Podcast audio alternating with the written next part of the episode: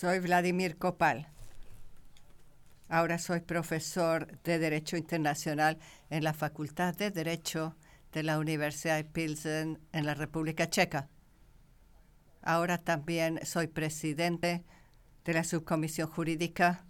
de la Comisión de Naciones Unidas sobre la utilización del espacio ultraterrestre para fines pacíficos. En los años 80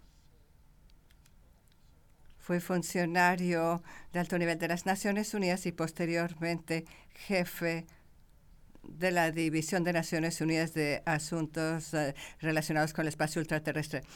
Mi conferencia se llama Desarrollo Progresivo del Derecho Espacial Internacional en las Naciones Unidas. En esta conferencia se intentará caracterizar y evaluar la construcción de una base jurídica internacional para las actividades en el espacio, tal como se ha desarrollado en las Naciones Unidas a través de la Comisión sobre la Utilización del Espacio Ultraterrestre con Fines Pacíficos y su Subcomisión de Asuntos Jurídicos. También se examinarán brevemente los problemas y las perspectivas del desarrollo futuro de esta base. Por último, se esbozará la naturaleza del sistema de derecho espacial como parte del derecho internacional actual. En la primera parte de mi conferencia me voy a referir al origen de la consideración de los problemas jurídicos relacionados con las actividades espaciales en las Naciones Unidas. La consideración de los problemas jurídicos de las actividades espaciales en las Naciones Unidas comenzó casi simultáneamente con los primeros vuelos espaciales, los cuales se realizaron con el lanzamiento de satélites artificiales a la órbita terrestre bajo los auspicios del Año Geofísico Internacional. La exploración del espacio ultraterrestre con medios sin precedentes de la tecnología espacial se convirtió en una parte esencial de ese amplio programa científico que se realizó con éxito de 1957 a 1958. Otra parte esencial del Año Geofísico Internacional fue el desarrollo de la cooperación internacional en cuanto a las investigaciones científicas en la Antártida, cuya aplicación exitosa llevó a la conclusión del Tratado de la Antártida el primero de diciembre de 1959. Este instrumento fue un ejemplo de cómo encarar los problemas de las relaciones internacionales y la necesidad de regularlas debidamente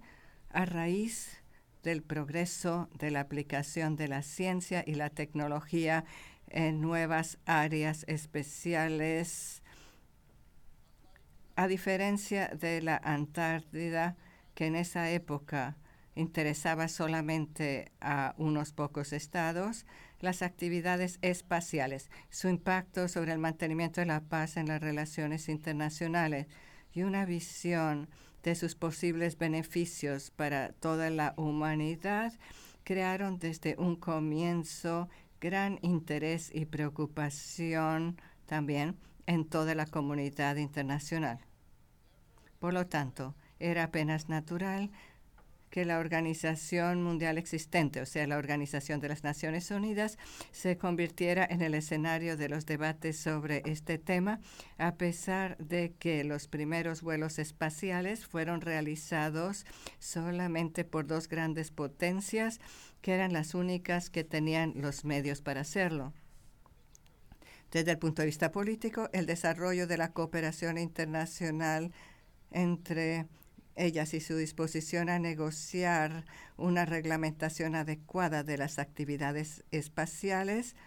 fueron propiciados por una reducción de las tensiones entre los bloques político-militares de la época que habían sido establecidos durante la época anterior de la llamada Guerra Fría. Sin duda, la cooperación en cuanto a las actividades espaciales que llevó a las negociaciones sobre instrumentos jurídicos para regir la exploración pacífica y la utilización pacífica del espacio ultraterrestre, ayudó mucho a cambiar la situación de las relaciones entre el este y el oeste, desde el borde de la guerra hacia una competencia pacífica y cierta cooperación en las actividades espaciales.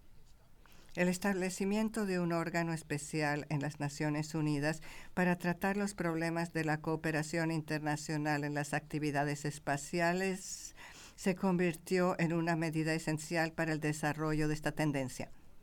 Ese órgano fue creado inicialmente como comité ad hoc en virtud de la resolución pertinente en 1958 de la Asamblea General y estaba compuesto de 18 Estados miembros de la ONU. El comité ad hoc preparó un informe en ese periodo de sesiones en que se incluyó una evaluación de los aspectos jurídicos pertinentes. Apenas un año después, se combinó en transformar el comité ad hoc en un órgano permanente. En el periodo de sesiones 14 de la Asamblea General en 1959, desde entonces, la nueva Comisión sobre la Utilización del Espacio Ultraterrestre con Fines Pacíficos, llamada COPUOS, y así la voy a seguir llamando, se convirtió en el punto central de la Organización para la Cooperación Internacional en las Actividades Espaciales. La comisión empezó con 24 miembros y fue ampliada varias veces hasta alcanzar los 69 Estados miembros actuales. Sin embargo, pasaron dos años más antes de que la Comisión iniciara negociaciones reales. La Asamblea General aprobó por unanimidad un programa de cooperación multilateral en la exploración y en la utilización del espacio ultraterrestre en la resolución A 1721 de 1961. En la primera parte de la resolución se recomiendan algunos principios fundamentales para regir las actividades espaciales de los estados. Es interesante observar que la resolución llevó de inmediato a una decisión sobre tres asuntos fundamentales.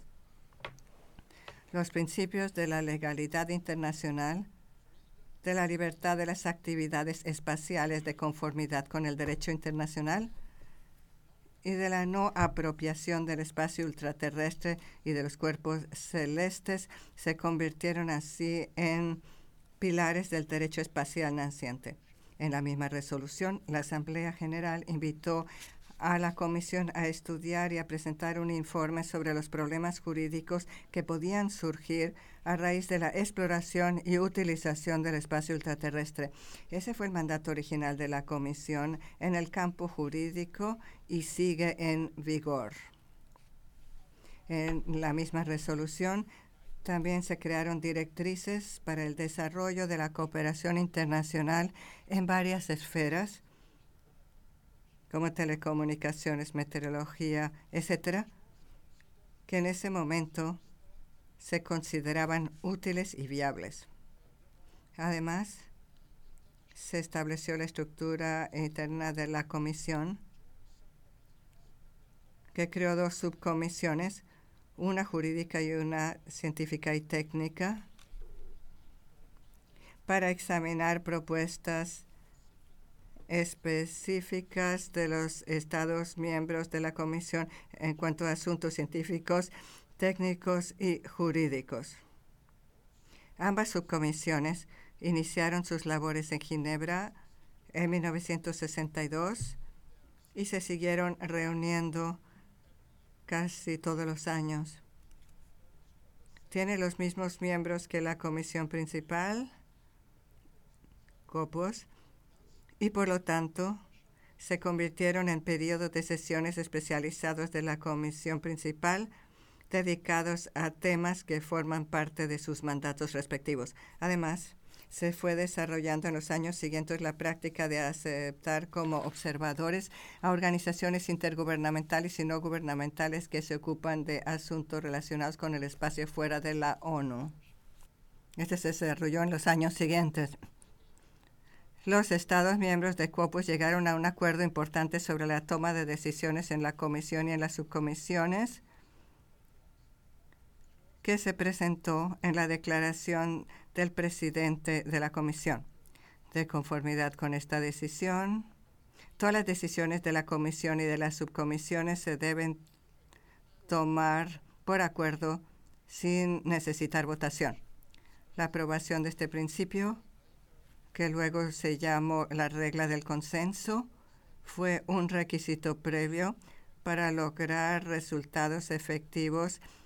en todos los campos en materia de cooperación internacional en las actividades espaciales y en el desarrollo del derecho espacial en las Naciones Unidas. Posteriormente, la regla del consenso empezó a aplicarse en otros órganos de la organización, incluida la Asamblea General. Por último, se estableció en la Secretaría de las Naciones Unidas un grupo de asuntos del espacio ultraterrestre que luego se convirtió en la División de Asuntos del Espacio Ultraterrestre, en que yo trabajé. Esta división se estableció en el Departamento de Asientos Políticos y el Consejo de Seguridad de Nueva York para ayudar a la Comisión, a sus subcomisiones y a sus grupos de trabajo en sus labores. En la primera mitad del decenio de 1990, la división se amplió y se convirtió en la actual Oficina de Asuntos del Espacio Ultraterrestre y se trasladó de Nueva York a la Oficina de las Naciones Unidas en Viena. Desde entonces, todos los periodos de sesiones de la comisión y de las dos subcomisiones se han celebrado en esa ciudad. En Viena también han tenido lugar tres conferencias de las Naciones Unidas sobre la utilización del espacio ultraterrestre con fines pacíficos que se celebraron en 1968, en 1982 y en 1999. En el segundo capítulo de mi presentación me voy a referir a la construcción de una base jurídica internacional para las actividades espaciales y su estado de desarrollo actual. Desde cuando se iniciaron las labores de COPUS y de la Subcomisión Jurídica, se han considerado muchos temas y se han aprobado resoluciones pertinentes al respecto. En particular, hay cinco tratados internacionales y cinco series de principios que se recuerdan en general como los principales resultados actualizados de los debates y representan logros impresionantes. Por lo menos debemos presentar un breve resumen de estos instrumentos que son con frecuencia llamados Derecho Espacial de las Naciones Unidas. La declaración son los principios jurídicos que rigen las actividades de los estados en la exploración y utilización del espacio ultraterrestre, aprobada por la Asamblea General en 1963, se convirtió en el primer resultado del proceso de elaboración del derecho. La Declaración de 1963, como se llama en general, no era un tratado, porque como resolución de la Asamblea General podía formular solamente recomendaciones a los Estados miembros, a los organismos internacionales del sistema de las Naciones Unidas y a toda la humanidad. Sin embargo, la declaración planteó una serie de principios importantes que luego se pudieron convertir en disposiciones jurídicamente vinculantes del Tratado de 1967 sobre el espacio ultraterrestre, algunas sin cambio y algunos con un texto más elaborado. El Tratado sobre el espacio ultraterrestre se refiere a los principios que rigen las actividades de los estados en la exploración y utilización del espacio ultraterrestre, incluida la Luna y otros cuerpos celestes, que se firmó en Londres, en Moscú y en Washington el 27 de enero de 1967. Este se convirtió en el instrumento jurídicamente obligatorio fundamental del derecho espacial actual. Se refería a todos los problemas cuya solución en este periodo se consideraba necesaria para crear una base suficiente para la cooperación internacional en las actividades espaciales. No solamente se aprobó por consenso, tanto en la COPUAS como en la Asamblea General de las Naciones Unidas, sino que también pronto obtuvo un número relativamente elevado de estados partes, que lo aceptaron como instrumento jurídicamente vinculante para ellos, así que pudo entrar en vigor ese mismo año, el 10 de octubre de 1967. A pesar de tener algunas normas específicas, el tratado se mantuvo al nivel de las reglas jurídicas generales, como su título lo indica, Tratado sobre los Principios. Entre los principios se deben comentar aquí por lo menos algunos, porque representaron un progreso importante en la construcción de los fundamentos del derecho espacial y además fueron una contribución importante al desarrollo del derecho internacional en general. Ante todo, se trataba de un grupo de principios incorporados en el artículo 1 del Tratado sobre el Espacio Ultraterrestre en beneficio de todos los países. La libertad de exploración y utilización del espacio ultraterrestre, la Luna y otros cuerpos celestes por parte de todos los estados y también la libertad para la investigación científica y la cooperación internacional para la investigación. Además, el principio de la no apropiación del espacio ultraterrestre, incluida la Luna y otros cuerpos celestes, en el artículo 11 del tratado, que ya estaba consagrado en la Declaración de 1963 se confirmó de nuevo y permaneció intacto en una frase breve pero amplia en que se declara la prohibición de la apropiación nacional por todos los medios de la nueva y amplia área que se había abierto para la humanidad. En el artículo 3 se repitió uno de los primeros principios del derecho espacial que ya figuraba en la resolución de la Asamblea General A1721 de 1961, a saber, el deber de realizar las actividades espaciales de acuerdo con el derecho internacional, incluida la Carta de las Naciones Unidas. Además, dichas actividades se realizarán en aras de mantener la paz y la seguridad internacionales y promover la cooperación y la comprensión internacionales. En el artículo 4 del tratado se fijó la primera base jurídica para la desmilitarización del espacio ultraterrestre, a pesar de que en ese momento solamente se fijaron algunas limitaciones específicas de las actividades militares en el medio ambiente del espacio los Estados partes se comprometieron a no colocar en órbita alrededor de la Tierra objetos que llevaran armas nucleares u otros tipos de armas de destrucción en masa, a no instalar ese tipo de armas en cuerpos celestes, en el espacio ultraterrestre, en ninguna otra manera. No se prohibieron, sin embargo, las armas convencionales se incluyeron en el párrafo 2 del mismo artículo limitaciones más amplias para las actividades militares. Sin embargo, se refieren solo a la Luna y a otros cuerpos celestes, no al espacio ultraterrestre mismo.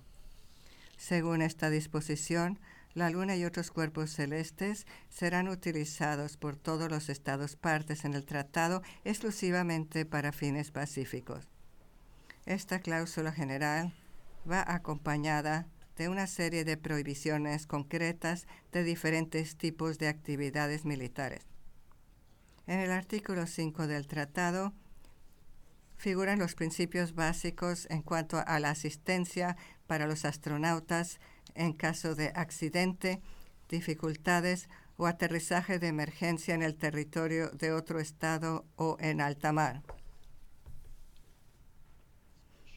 Cabe señalar en especial el artículo 6 del tratado, que contiene el principio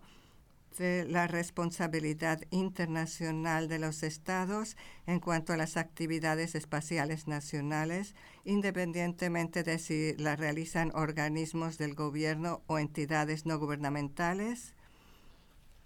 y también en cuanto a garantizar que las actividades nacionales se realicen de conformidad con las disposiciones del Tratado sobre el Espacio Ultraterrestre. El texto de este principio, que también apareció por primera vez en la Declaración de 1963, surgió como fórmula de transacción entre las opiniones divergentes de los que querían reservar las actividades espaciales a los estados y a las organizaciones internacionales. Esa era la realidad en esa época. Y por otra parte, los que querían dar acceso a esas actividades también a las entidades no gubernamentales. Después de algunos debates controvertidos, se negoció una solución de transacción y los estados partes en las negociaciones convinieron en la participación de las entidades públicas y privadas y así se dio al sector privado la posibilidad de realizar actividades espaciales junto con los estados y las organizaciones internacionales. Luego se confirmó la importancia de este acuerdo en la participación creciente de las entidades no estatales en este tipo de actividades. Al mismo tiempo, los estados respectivos asumieron una responsabilidad directa, no solo por sus propias actividades espaciales, sino también por las realizadas por personas jurídicas privadas de su nacionalidad. Los estados partes también tienen la responsabilidad así de garantizar que todas las actividades nacionales se realicen de conformidad con las disposiciones del Tratado sobre el Espacio Ultraterrestre. Las actividades de las entidades no gubernamentales en el espacio ultraterrestre, incluida la Luna y otros cuerpos celestes, requieren la autorización y la supervisión continua de los estados partes respectivos. Este concepto de las actividades nacionales en el espacio ultraterrestre y la responsabilidad internacional de los Estados partes en el Tratado sobre el Espacio Ultraterrestre se debe entender e interpretar en armonía con otros principios del Tratado, sobre todo el artículo 2. Según esta disposición, el espacio ultraterrestre, incluida la Luna y otros cuerpos celestes, no están sujetos a la apropiación nacional por reclamo de soberanía por medio del uso o de la ocupación ni por otro medio. Por lo tanto, queda excluida toda apropiación, ya sea intentada por estados, por personas jurídicas internacionales o personas del derecho privado con cualquier motivo. La responsabilidad internacional por daños causados a, a otro estado o a sus nacionales por el lanzamiento de objetos al espacio ultraterrestre se prevé en el artículo 7 del Tratado sobre el Espacio Ultraterrestre. Forma parte de la categoría de la responsabilidad internacional por actividades que por ser peligrosas pueden causar daños por los que hay que indemnizar si ocurren, a pesar de que dichas actividades no violen el derecho internacional el hecho de que los Estados partes en el tratado convinieron en aprobar este principio que se refiere a la responsabilidad ha sido un resultado importante desde el punto de vista jurídico que posteriormente permitió un acuerdo sobre una convención especial sobre la responsabilidad internacional por daños causados por objetos espaciales. El principio de mantener la jurisdicción del Estado en cuyo registro está un objeto lanzado al espacio ultraterrestre y el control sobre ese objeto y sobre el personal que pueda encontrarse en él mientras esté en el espacio ultraterrestre o en un cuerpo celeste figura en el artículo 8 del tratado. Por analogía con el derecho aeronáutico y el derecho del mar, este principio ha sido la base para el registro de objetos espaciales y estableció un vínculo entre el registro y el ejercicio de la jurisdicción del estado del registro sobre el objeto en cuestión. La formulación de algunos de los principios incluidos en el Tratado de 1967 refleja los límites que los que redactaron el instrumento no pudieron o no quisieron superar. Esto se refiere en particular al artículo 9, que prevé consultas internacionales apropiadas antes de realizar una actividad o un experimento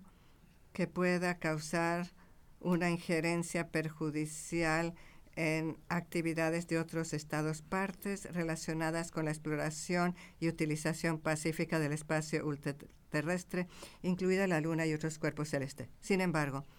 ni las consultas ni su resultado son vinculantes, aunque sin duda la legalización de la exploración y utilización del espacio ultraterrestre, incluida la Luna y otros cuerpos celestes, así como también su investigación científica, figura en el Tratado de 1967, no contiene el Tratado Principios para regular las actividades económicas con el fin de explorar y explotar los recursos naturales del espacio ultraterrestre, la Luna y otros cuerpos celestes, o con el fin de producir con ellos energía. Cuando se elaboró el instrumento jurídico, estos problemas parecían demasiado remotos y el comenzar un debate sobre ellos habría demorado mucho la conclusión del Tratado sobre el Espacio Ultraterrestre. Durante 12 años que siguieron la entrada en vigor del Tratado sobre el Espacio Ultraterrestre, se elaboraron otros cuatro tratados de las Naciones Unidas sobre el espacio ultraterrestre. La finalización del segundo tratado, el acuerdo de 1968 sobre el rescate de astronautas, la devolución de astronautas y la devolución de objetos espaciales, se aceleró debido a unos acontecimientos trágicos que tuvieron lugar alrededor de la fecha de la firma del Tratado sobre el Espacio Ultraterrestre. Sin embargo, el acuerdo sobre el rescate de 1968 se refiere casi exclusivamente a accidentes en los territorios que están dentro y fuera de la jurisdicción de los Estados partes y a la devolución del personal y de los objetos espaciales o sus componentes y no se regula en forma específica la asistencia y el rescate durante las actividades en el espacio ultraterrestre y en los cuerpos celestes. Fue técnicamente imposible hacerlo en ese momento. El tercer tratado espacial, la Convención de 1972 sobre la responsabilidad internacional por daños causados por objetos espaciales, a diferencia de otros instrumentos similares aprobados en el campo de Derecho Espacial Marítimo y Atómico, promovió métodos interestatales para la solución de controversias que tenían que prevalecer aún si el daño y compensación a personas privadas podía estar en juego. Sin embargo, la Convención no prevé una solución vinculante de las controversias relacionadas con reclamos de indemnización por daño inclusive en el caso de una reclamación tratada por una comisión de reclamaciones que debe establecerse si fracasan las negociaciones diplomáticas, de conformidad con la Convención, sus conclusiones son vinculantes solamente si las partes de la controversia convienen en ello. El cuarto tratado sobre el espacio ultraterrestre, la Convención de 1975, sobre el registro de los objetos lanzados al espacio ultraterrestre, puso en práctica los principios del artículo 8 del Tratado sobre el Espacio Ultraterrestre. En la Convención sobre el Registro, los Estados partes convienen en registrar sus objetos lanzados al espacio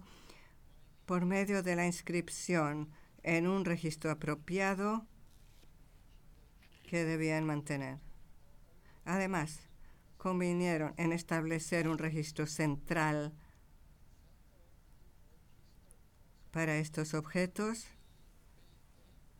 que debía mantener el secretario general de las Naciones Unidas, a fin de que la Secretaría de las Naciones Unidas pueda cumplir con sus funciones. Cada estado en cuyo registro figura un objeto espacial debe proporcionar ciertas informaciones al secretario general con un formato especificado en el artículo 4 de la Convención. La información solicitada fue escogida para poder identificar de manera satisfactoria los objetos espaciales. Cabe mencionar también que la Convención permite que cada estado del registro dé información adicional sobre un objeto espacial que figura en su registro. Esta disposición es especialmente pertinente en caso de accidentes causados por funcionamiento defectuoso de los objetos espaciales y para los casos de transferencia de objetos espaciales a propietarios diferentes. Además, cada estado del registro tiene que notificar al secretario general de las Naciones Unidas si hay objetos espaciales que han estado en órbita terrestre pero ya no lo están. Los autores del quinto instrumento jurídico, el acuerdo de 1979, que rige las actividades de los estados en la Luna y en otros cuerpos celestes, también perfeccionaron una serie de principios del Tratado sobre el Espacio Ultraterrestre de 1967. Pero al negociar el acuerdo sobre la Luna, los autores no pudieron basarse en el Tratado sobre el Espacio Ultraterrestre para considerar las futuras actividades económicas en la Luna, porque el Tratado sobre el Espacio Ultraterrestre casi no contiene nada al respecto. Se realizó un intento por lograr una solución de transacción aceptable sobre esta cuestión en la confirmación de la libertad de investigación científica y de la exploración y utilización de la Luna como derecho de todos los estados. Por una parte, el compromiso de establecer un régimen internacional para la explotación de los recursos naturales de la Luna por otra, ya que esta explotación está a punto de ser viable. Sin embargo, a pesar de que esta solución fue aceptada por consenso en la Comisión sobre la Utilización del Espacio Ultraterrestre para Fines Pacíficos y luego en la Asamblea General de las Naciones Unidas, hasta ahora no ha atraído el interés de muchas naciones, como lo demuestra el número limitado de firmas y ratificaciones que ha recibido el instrumento. El acuerdo sobre la Luna ha sido ratificado solo por 13 estados y cuatro estados adicionales lo han firmado. El interés limitado por este instrumento es especialmente lamentable porque en el artículo 1 se expone que el acuerdo sobre la luna de 1979 se deben aplicar también a otros cuerpos celestes del sistema solar, excepto la Tierra, excepto si hay normas jurídicas que entren en vigor respecto de alguno de estos cuerpos celestes. Hasta la fecha, no se han iniciado ni concluido acuerdos especiales sobre otros cuerpos celestes en las Naciones Unidas, a pesar del aumento de la exploración de varios por estados y organizaciones individuales y de los planes de aumentar estas actividades, sobre todo en relación con el planeta Marte cuando Copos consideró en 1994 la cuestión del examen del acuerdo sobre la Luna, de conformidad con el artículo 18, que prevé que se haga a la luz de la aplicación del acuerdo 10 años después de su entrada en vigor, se recomendó a la Asamblea General que no se tomaran más medidas en ese momento. Sin embargo, el desarrollo de las actividades espaciales relacionadas con la exploración de la Luna en los años recientes. Llevó a algunos estados a referirse en la COPUS en la subcomisión jurídica y en el grupo de trabajo sobre la situación del Tratado Espacial a la baja participación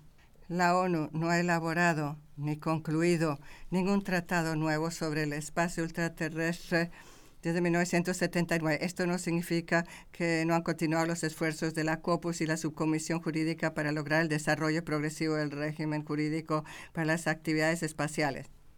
En los decenios de 1980 y 1990, la organización volvió a la práctica de declarar principios jurídicos espaciales mediante resoluciones de la Asamblea General.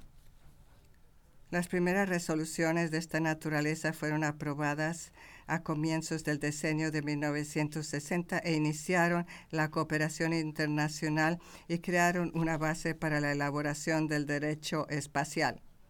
En cambio, las series de principios de las resoluciones aprobadas por la Asamblea General después de 1979 tuvieron que regular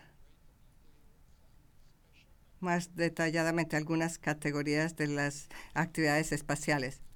La Asamblea General ha aprobado cuatro series de principios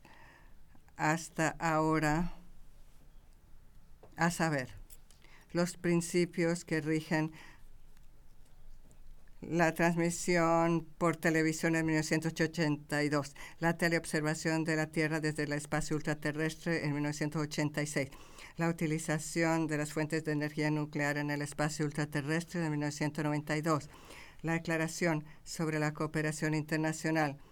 en la exploración y utilización del espacio ultraterrestre en beneficio y en interés de todos los estados, teniendo en cuenta en particular las necesidades de los países en desarrollo en 1996. Algunas series de principios contienen soluciones de transacción importantes sobre temas controvertidos sobre los que los diferentes grupos de estados tenían posiciones diferentes. Esto se ha visto sobre todo en los principios de 1986 sobre la teleobservación.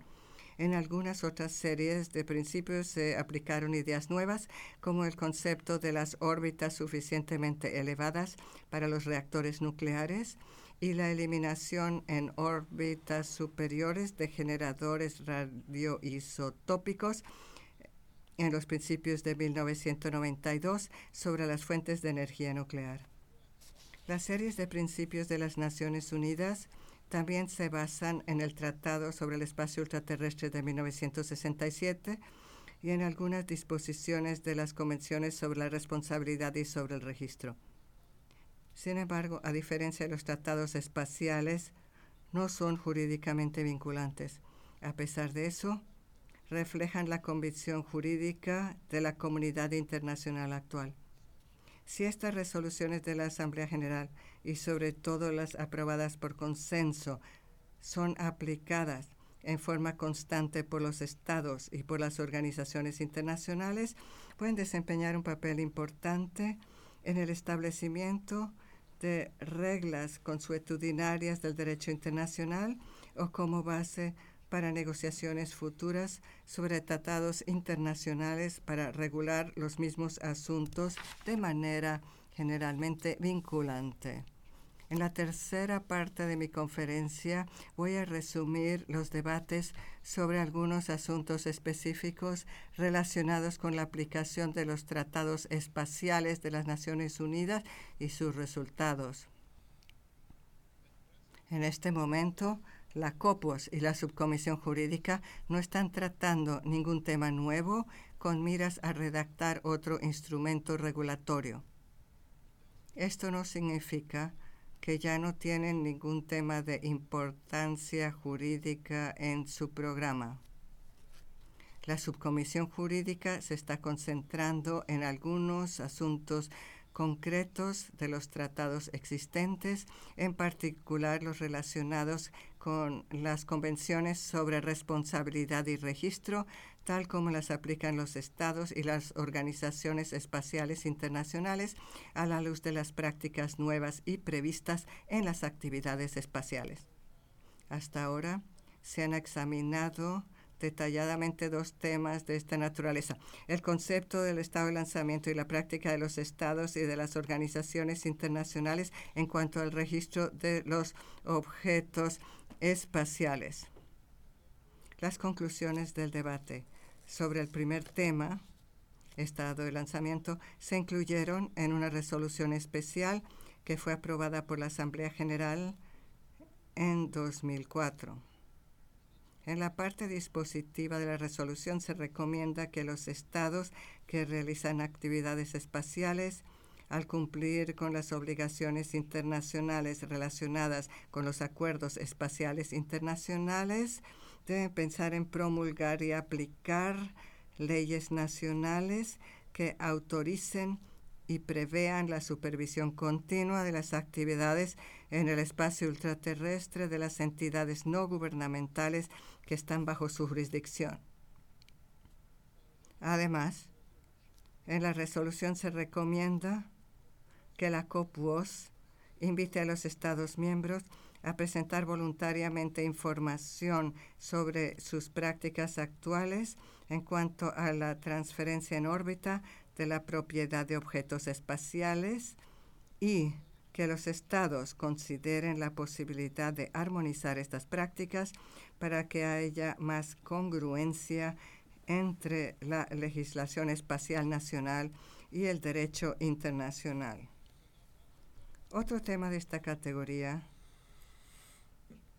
sobre el que se llegó recientemente a un acuerdo en las negociaciones es la práctica de los estados y de las organizaciones internacionales en el registro de los objetos espaciales. Después del examen del tema, se incluyeron algunas recomendaciones en una resolución especial que fue aprobada por la Asamblea General en 2007. En la resolución se pide acceso, aceptación, aplicación y cumplimiento universales de las disposiciones de la Convención sobre el Registro. También se incluyeron algunas recomendaciones para mejorar y armonizar las prácticas del registro. También se pide a los estados y a las organizaciones internacionales que incluyan información adicional específica en la resolución en los anuncios que presentan al secretario general de las Naciones Unidas. También hay recomendaciones sobre la determinación de cuál estado o entidad debe registrar el objeto espacial si éste es lanzado desde el territorio o la instalación de otro estado. El caso de lanzamientos realizados por varios estados y la supervisión de objetos espaciales en órbita y también los cambios en sus posiciones orbitales o funciones. Sobre la base de estas resoluciones, la subcomisión acordó y la COPUS apoyó en 2007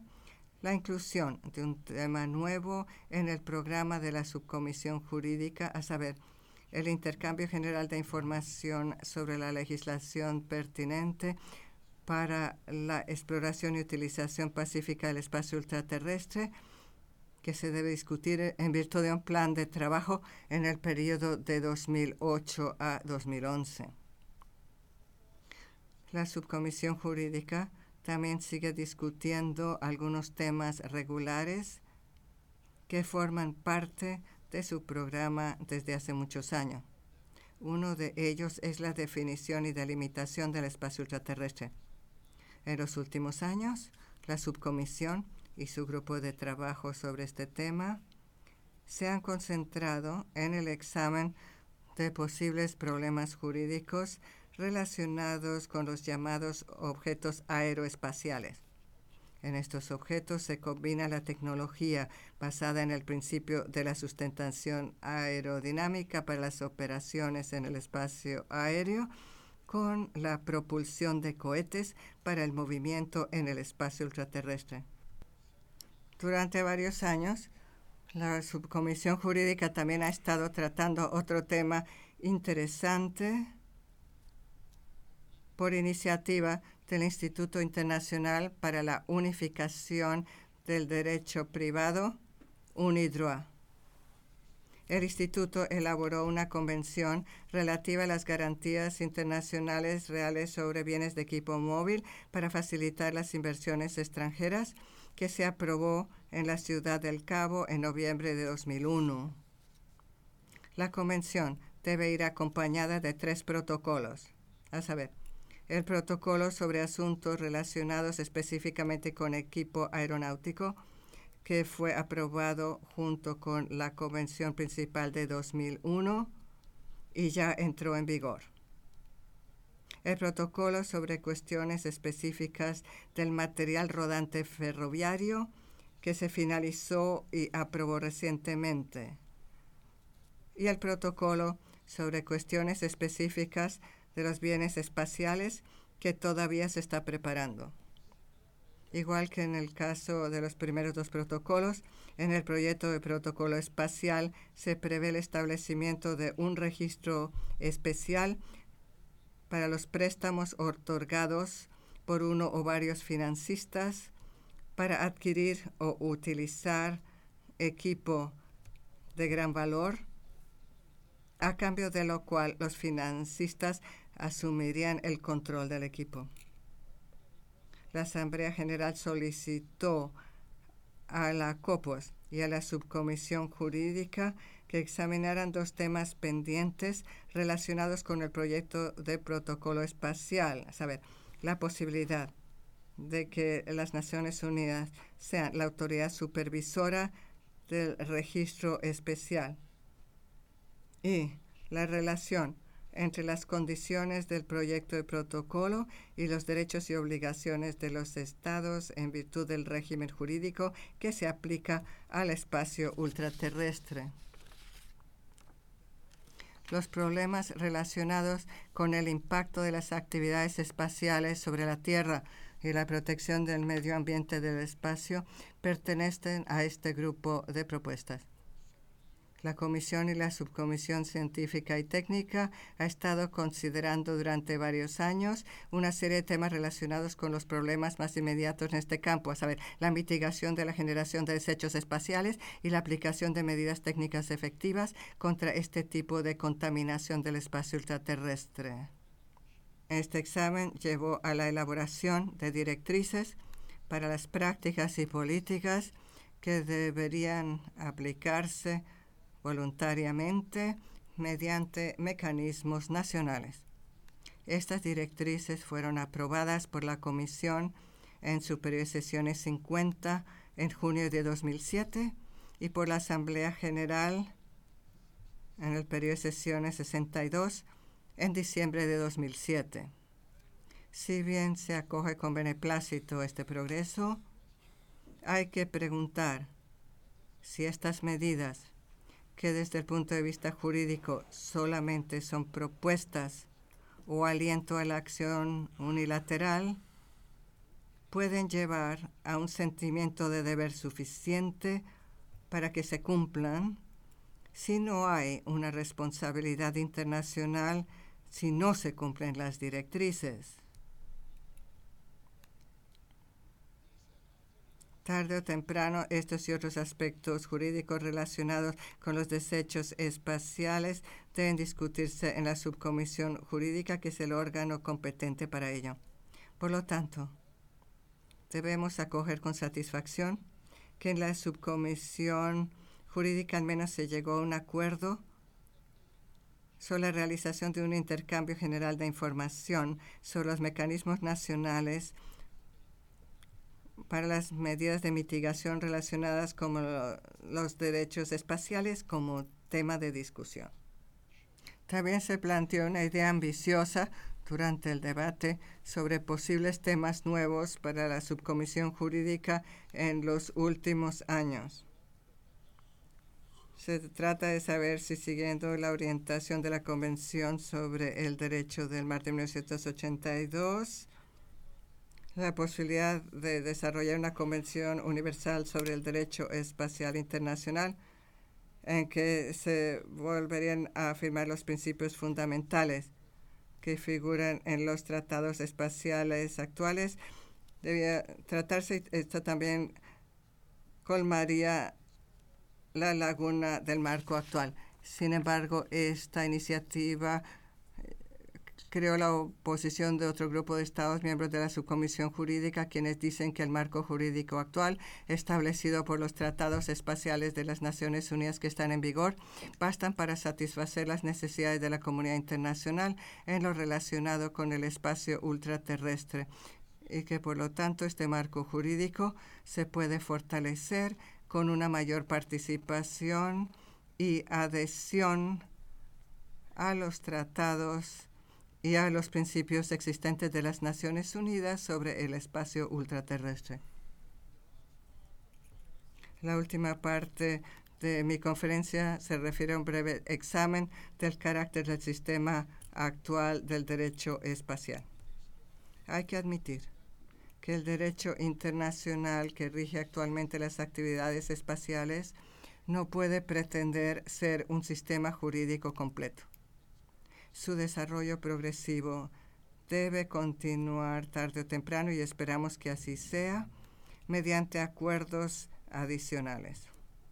Esta evolución va a depender de que los gobiernos, sobre todo los de las potencias espaciales, estén dispuestos a trabajar y a colaborar con ese objetivo. Por lo tanto,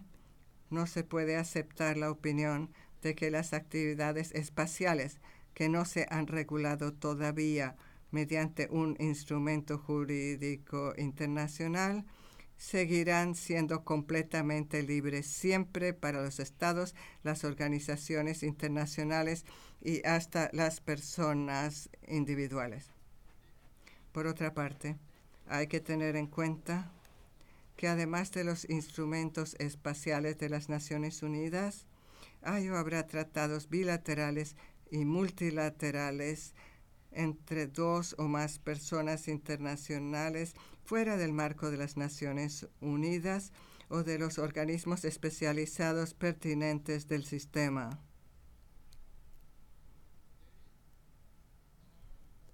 Estos también son parte del derecho internacional actual. Además, algunos estados ya han aprobado leyes nacionales que rigen sus propias actividades espaciales incluidas las actividades de las entidades privadas bajo su jurisdicción. Sin embargo, la legislación espacial nacional debe estar en plena armonía con el derecho espacial internacional, en particular con los principios establecidos por los tratados espaciales de las Naciones Unidas. Así, ha ido surgiendo un concepto amplio del derecho espacial que es análogo al concepto general del derecho aeronáutico. Abarca lo siguiente, los tratados espaciales de las Naciones Unidas y las series de principios de las Naciones Unidas que proporcionan una base para todo el sistema jurídico espacial. Las disposiciones de otros acuerdos espaciales internacionales, incluidos los estatutos de las organizaciones intergubernamentales internacionales que realizan actividades espaciales y las legislaciones nacionales para aplicar y completar las normas internacionales con una reglamentación adecuada de las actividades nacionales realizadas bajo la jurisdicción de los estados individuales. Permítame terminar mi conferencia diciendo que el imperio de la ley en el espacio ultraterrestre tiene que mantenerse y fortalecerse y que hay que ayudar al desarrollo sostenible de las actividades espaciales con fines pacíficos en beneficio de toda la humanidad. Gracias.